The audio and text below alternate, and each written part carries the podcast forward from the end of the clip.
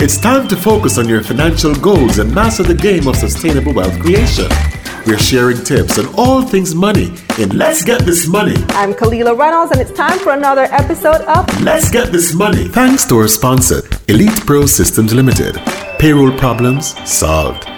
Can I use information that the public doesn't have yet to make more money on the stock exchange?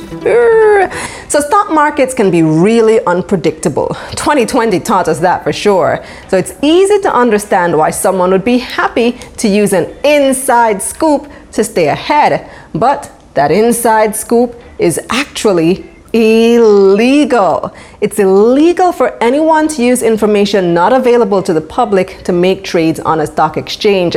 That, my friend, is called insider trading. An insider is anyone who has access to non public information about a company that can affect the company's stock price. So, illegal insider trading happens when an insider uses the information they have that the public does not have to buy or sell securities, also called shares, in the company. Under Jamaican law, you can be sentenced to up to 10 years in prison plus have to pay a fine determined by the court for insider trading. You may also be liable to pay compensation to persons who suffered a loss as a result of your insider trades. They can bring action against you for those losses. Now, that might seem a little intense, but the laws exist to ensure a level playing field when it comes to investing, and nobody can use unfair advantage. Now, it's important to note that insiders can participate in trades. A CEO can sell off their shares in the company if they want to. In fact, we often see notices posted on the Jamaica Stock Exchange's website when directors and connected parties do this. It only becomes illegal if they're doing it based on knowledge that the public isn't aware of. For instance, Back in 2019, the former chief information officer at Equifax, Jun Ying, was sentenced to four months in prison, one year of supervised release, and some hefty fines after being charged with insider trading. It's the same thing that Martha Stewart went to prison for, so they take it very seriously over there. Now, here in Jamaica, the Securities Act of Jamaica and the Jamaica Stock Exchange both provide guidance when it comes to insider trading to prevent something like this from happening.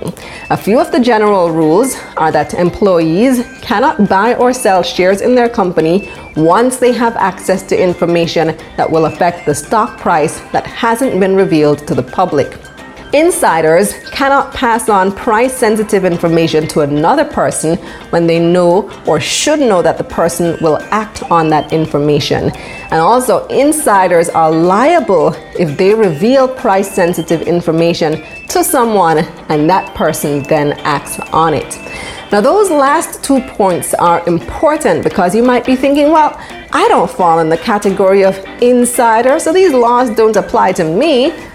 Not necessarily true. Once you make a trade using information that's not widely known to the public, it is still illegal and can be considered insider trading. Remember, an insider is anyone who has valuable, non public information about a company. So, if your friend works at a tech company that's listed on the stock exchange and you overhear or they tell you about a massive upgrade to the tech that will cause the stock price to rise, then you go and buy stock in that company, that, my friend, is illegal. And like I mentioned earlier, the insider who revealed the information will also be held liable for your actions. Many companies have adopted insider trading policies that outline when employees can or cannot participate in trades.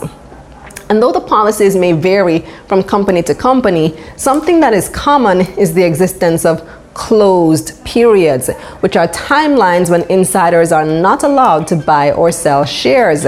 Generally, those periods are the period beginning from the time the price sensitive information is obtained up to the date the matter is reported to the JSC.